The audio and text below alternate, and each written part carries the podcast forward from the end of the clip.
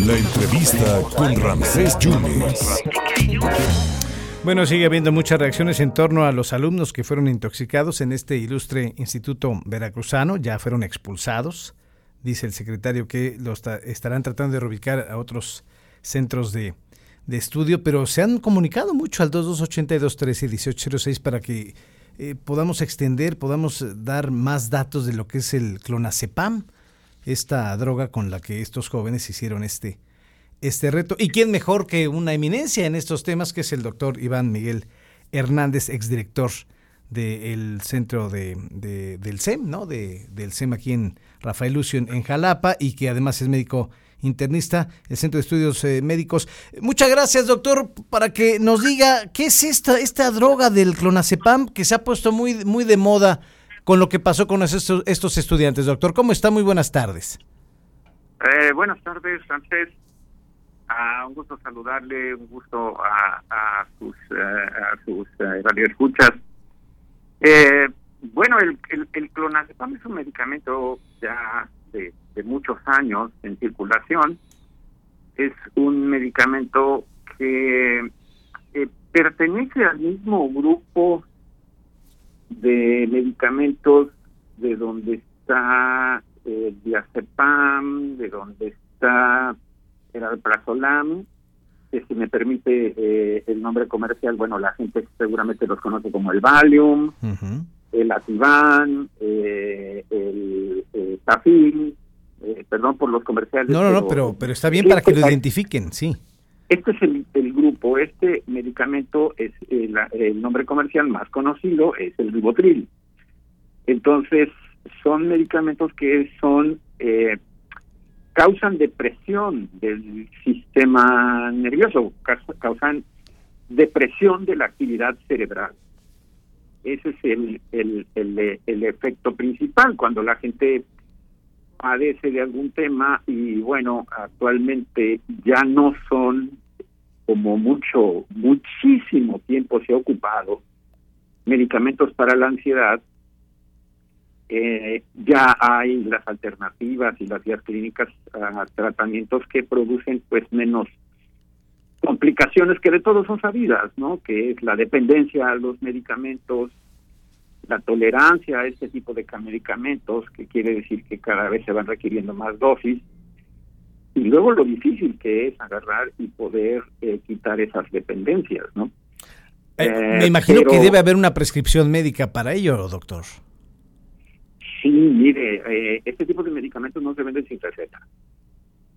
Esos medicamentos no se venden sin receta y eh, eh, la reglamentación conforme a la manera de la prescripción es muy formal y tenemos que poner datos, detalles de los pacientes, diagnóstico, el tiempo que se va a ocupar, la dosis en la cual se va a ocupar.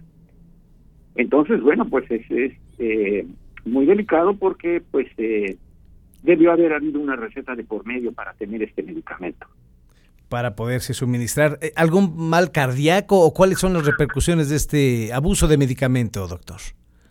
Mire, eh, no tanto son los efectos sobre el corazón, sino los efectos sobre el eh, a nivel cerebral, sí. sobre la actividad cerebral. Es uno de sus efectos principales, ¿no? Disminuyen la actividad cerebral, pero conforme se va aumentando la dosis, no solo va disminuyendo la actividad cerebral eh, relacionada con las emociones, sino eh, va aumentando y van siendo más amplias las regiones del cerebro que se van deprimiendo, que incluso puede llegar eh, a, afectar las áreas del cerebro que tienen que ver con la vigilia, entonces la gente queda dormida, de hecho mucha gente la toma para dormir, y peor aún, en, en, algunos casos puede llegar a deprimir el área del sistema nervioso, el área cerebral, en los cuales se regula la respiración.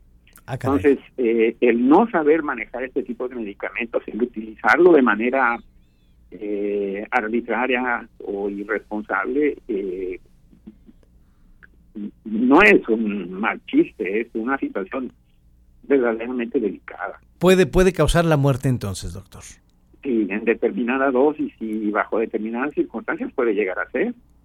Porque ahora estos jóvenes hicieron el reto, el reto del clonazepam, doctor, esto que se está volviendo una moda. Sí, sí, mal, muy mal, muy mal. Eh, primero que nada porque el clonazepam lo tiene que conseguir de algún lado y entonces este, debe, insisto, debe de haber una receta de por medio, ¿no? Y si esos son medicamentos que los padres de familia debemos de tener muy bien resguardados, primero que nada. Y segundo, eh, eh, no tienen eh, ni la noción, ni la orientación, ni han querido buscar la información debida eh, para un uso que no esté perfectamente bien indicado de este tipo de medicamentos. Yo, híjole, estas cuestiones de estos famosos retos en las redes sociales. Sí, terrible. Pues más de una vez han puesto en peligro y, e incluso han habido pérdidas de vida por, por estas actitudes tan irresponsables. Doctor, le agradezco muchísimo siempre su orientación para el público del 97.7, del 101.1 y ahora del 103.9. Muchísimas gracias, ¿eh?